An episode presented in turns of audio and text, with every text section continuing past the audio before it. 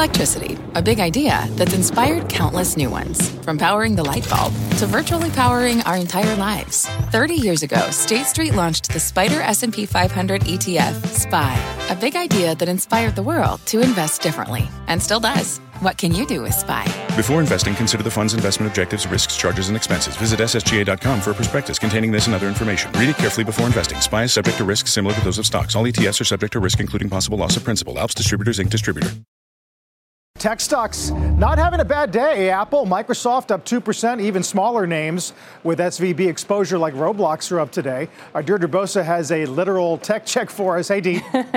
That's right. Uh, as you said, Carl, NASDAQ's the outperformer in today's session and tech one of the top S&P sector gainers. This interesting dynamic is playing out in real time. That sharp move in bond yields is making valuations more attractive. Of course, when rates are higher, future profits appear less valuable. The reverse is true too. So growthier companies, they're looking better right now as yields drop. Despite the turmoil in tech over the last few days with SVB and questions about the financing landscape for cash burning companies, you're seeing even unprofitable tech rise in today's session. Zoom, Datadog, CrowdStrike, some of the top gainers outside of pharma on the NASDAQ 100. Now, if there is a flight to safety in tech, that would be big tech and its fortress like balance sheets. Indeed, you are seeing Apple, Microsoft, Amazon, outperforming in the session.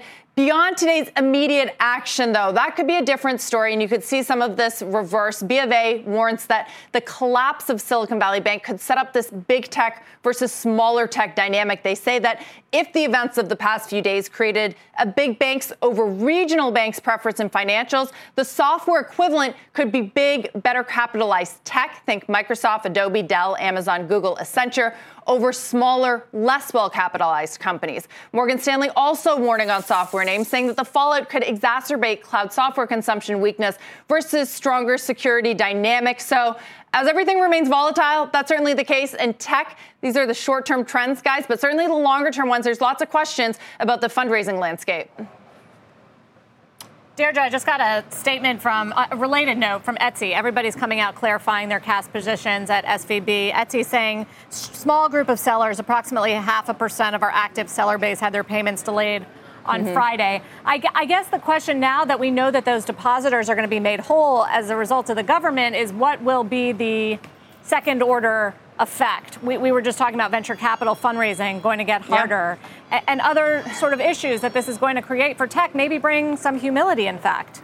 Absolutely. We've been tracking very closely over the last few years how valuations have become higher and higher. The funding environment, it's going to be more difficult. It's even going to be more difficult for some companies to open up accounts because Silicon Valley Bank really catered to the tech ecosystem and would help companies when other banks couldn't or would not. So that is going to change a lot of the dynamics here. We also talk about some of the big portfolios at the big funds like SoftBank's Vision Fund. Mm. They may have to mark down their portfolio companies earlier than they might have liked. A collective relief here in the Bay Area on the West Coast. I've been hearing from founders that had money in the bank, employees that will get paychecks and be able to meet bills this week, and investors that had been scrambling all weekend to support portfolio companies.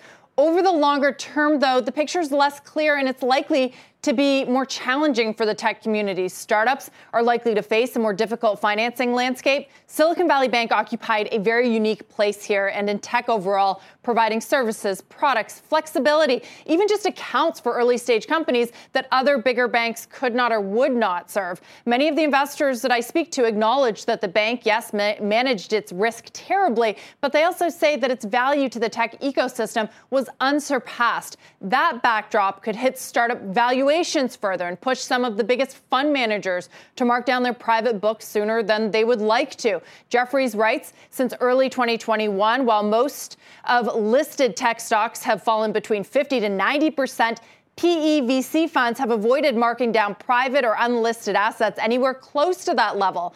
The note calls out SoftBank by name, saying that this could bring forward their quote day of reckoning. There's others involved here too, though, that have made huge bets on the startup ecosystem in the last few years, like Tiger Global. Now, another way that this could ripple through public tech companies was raised by B of A this morning. They say that if the events of the past few days created a big banks over regional banks preference in financials, the software equivalent could be big, better capitalized tech over smaller, less well capitalized companies, Kelly. So these are only some of the initial reactions we're seeing. It's likely to ripple out even further in ways that we don't know yet. Yeah, we'll have more on that in a couple minutes' time. Deirdre, thank you. BP added more than $70 billion to the U.S. economy in 2022. Investments like acquiring America's largest biogas producer, Archaea Energy, and starting up new infrastructure in the Gulf of Mexico. It's and, not or. See what doing both means for energy nationwide at bp.com slash investing in America.